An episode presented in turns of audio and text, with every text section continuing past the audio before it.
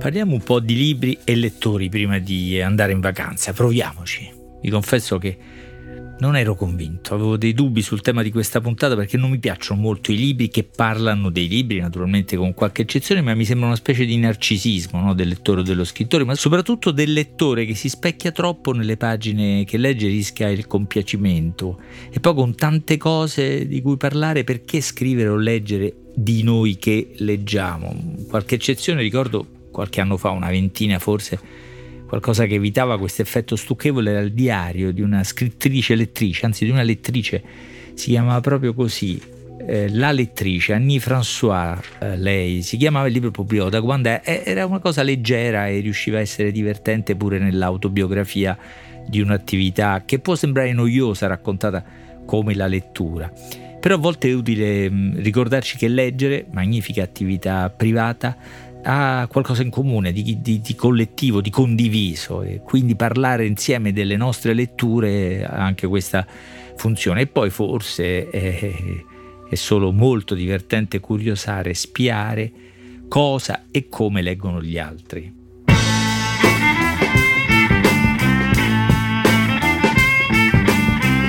Questo è Timbuktu di Marino Sinibaldi, un podcast del Post che parla con i libri.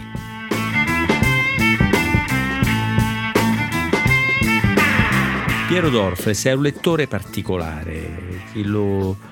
conosce sa che è proprio tale e quale come appare in occasioni pubbliche, programmi radiofonici e televisivi cui ha partecipato o partecipa come per un pugno di libri o splendida cornice, spero che torni. Dorfles a splendida cornice, se non ci sarà lui non vedrò splendida cornice. E se non ci sarà splendida cornice non vedrò più Rai 3 probabilmente. Ecco, e, dicevo, è come appare lì lui, non è mai indulgente o piacione, mai benevolo o clemente, anzi intransigente sulle cose da leggere, da sapere e da dire. Eppure mm, in questo libro, questo che ho scelto per parlare di lettori e lettrici e salutarci così, non è certo compiacente fin dal titolo, no? Lo ha intitolato Il lavoro del lettore non fa nulla per ingraziarsi la platea, diciamo così, un titolo come Il lavoro del lettore allude a qualcosa oltre al piacere della lettura, più vicino appunto all'impegno o alla fatica addirittura del lavoro. E subito nelle, nelle prime pagine, nell'introduzione anzi, eh, fa l'annuncio alla Dorfles, comincio a farmi dei nemici, quello che sto per dire offenderà qualcuno e irriterà molti perché si lascia andare, dice qualcuna delle sue, su chi non legge, soprattutto sulle scuse, le ragioni, diciamo così, che vengono addotte per eh, non farlo. Dunque Piero Dorfles è proprio così rigoroso e poco condiscendente, però è impossibile farselo nemico perché è serio e puro come scrittore intellettuale, se vogliamo, il resto della vita sono affari eh, suoi e ama davvero i libri, li ama a tal punto che pretende molto da loro ma dice che loro sa che loro danno molto, ti cambiano la vita. Il sottotitolo del lavoro del lettore è proprio questo: Perché leggere ti cambia la vita? Il libro è stato pubblicato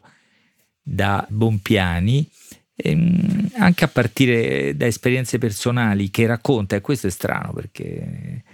Dorfles è una persona molto riservata, una sorpresa questa incursione in alcuni elementi diciamo autobiografici e personali nei quali racconta come leggere ti aiuta nella vita quotidiana, nelle giornate, nelle giornate normali anche nei periodi più difficili, nelle situazioni più estreme, diciamo così. Ma ecco, il libro non è fatto di affermazioni di eh, principio o di ehm, racconti eh, di, di, di, vita, ma di racconti dei libri, di, di quello che i libri ci aiutano appunto a capire di noi e del mondo intorno a noi. Anni fa Dorfles aveva avuto l'audacia di eh, indicare i 100 libri che rendono più ricca la nostra vita. Ecco, qui fa una cosa del genere perché ne mette in fila una settantina o qualcuno in più se ho contato bene, ma li organizza in gruppi e capitoli un con dei titoli un po' personali, spesso originali, ma molto stimolanti perché ogni gruppo di libri viene chiamato a spiegare qualcosa, a illuminare qualcosa, oppure solo a, essere, viene messo insieme per delle affinità di, di, di, di temi, di spirito. Ma, ma, faccio qualche esempio così capirete com'è organizzato il lavoro del lettore e perché è una bella lettura che naturalmente non sostituisce la lettura dei libri, ma l'arricchisce perché appunto li mette insieme, li mette li collega, no? per esempio il primo capitolo si intitola Linetto e quindi allude a un personaggio letterario, questo incapace, debole, fragile,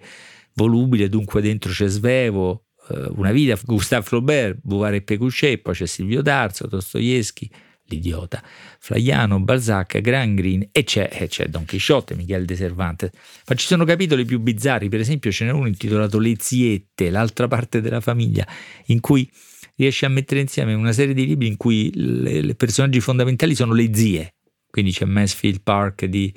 eh, di Jane Austen, poi un libro di Patrick Denis intorno al mondo con zia Mami, che però non conosco. Poi c'è Thomas Bernard, I miei premi, dove c'è una specie di zia, una specie di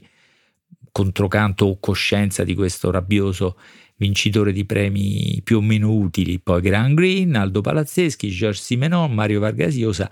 e c'è una zia persino in gente di Dublino, ci sono molte zie in letteratura. Tanti anni fa uno scrittore svizzero aveva scritto un libro e si intitolava così, Al mondo ci sono più zie che lettori e sembra che mm, Dorfles lo confermi. Qua ogni libro è raccontato, non bene ma benissimo, perché questo, in questo Dorfles è proprio un maestro, riesce in pochissime pagine a darci non solo la trama ma lo spirito, le connessioni, la profondità se vogliamo di ogni libro, ma anche il suo fascino e la ragione soprattutto per cui potrebbero addirittura cambiarci la vita, sottotitolo naturalmente enfatico, spero anche in qualche modo ironico. I libri per fortuna sono molto vari e dunque dentro trovate i classici grandi autori, c'è Cervantes, Shakespeare, Stevenson, Calvino, Vonnegut, Orwell. No, non c'è Orwell. Forse no, adesso controllo meglio, ma mi sembra che non ci sia Orwell. Ci sono i libri eh, da amare, ma anche quelli, diciamo così, da non amare, quelli da cui Dorfler stesso, mentre li racconta, prende le distanze. Stanno, mi sembra, quasi tutti, anzi tutti insieme, in un capitolo che ha per titolo Miele Strazio. Miele Strazio è un termine bellissimo, un termine fantasioso, originale, che appare nell'arancia meccanica di Anthony Burgess, o meglio, appare nella traduzione italiana, per cui lo deve aver inventato Floriana Bossi che ha tradotto arancia meccanica. Dunque, miele strazio, che è qualcosa che Dorfles odia. Vediamo se riusciamo a a trarne una definizione, miele strazio indica la caratteristica di qualcosa che è sentimentale, retorico, dolciastro, melenzo, stucchevole, zuccheroso, in modo straziante e allappante. Questo sarebbe miele strazio, cioè di libri che hanno questa, diciamo, dubbia caratteristica, insomma, poco amabile caratteristica. Vediamo dunque se non proprio un capitolo di stroncature, è un capitolo di idiosincrasie, diciamo così. C'è Thomas Mann, Sua Altezza Reale, sì, un po' Mille Strazio, c'è Sant'Exupéry, Il Piccolo Principe, eh, mi sa che lì Miele Strazio abbonda, poi c'è Hemingway, Il Vecchio e il Mare, Piccole Donne di Louise May Alcott, Narciso e Boccadoro di Hermanès, c'è eh, Senza Famiglia di Hector Malot e c'è qui una coltellata per me, la storia di Elsa Morante, cioè la storia di Elsa Morante sarebbe un libro melenzo, dolciastro, e, mm, stucchevole, allibisco naturalmente, ma conoscendo Dorfles e i suoi gusti non mi stupisco, conoscendo anche le sue passioni intellettuali, aderisce a una, una interpretazione del libro di, di, Elsa Morante come qualcosa di antiquato già ai tempi in cui apparve, il 1974. In realtà qualcuno lo capì, ma non tutti, che era un libro all'altezza dei tempi e anzi che avrebbe anticipato i tempi, gli anni, lo spirito, i temi, le contraddizioni, anche i drammi che sarebbero venuti dopo. Vediamo come liquida, tenta di liquidare Elsa Morante e la storia, il fatto che il tentativo dichiarato di Elsa Morante di scrivere un grande romanzo popolare che restituisse spessore e centralità a un ceto popolare che è stato la prima vittima della guerra, secondo me è fallito.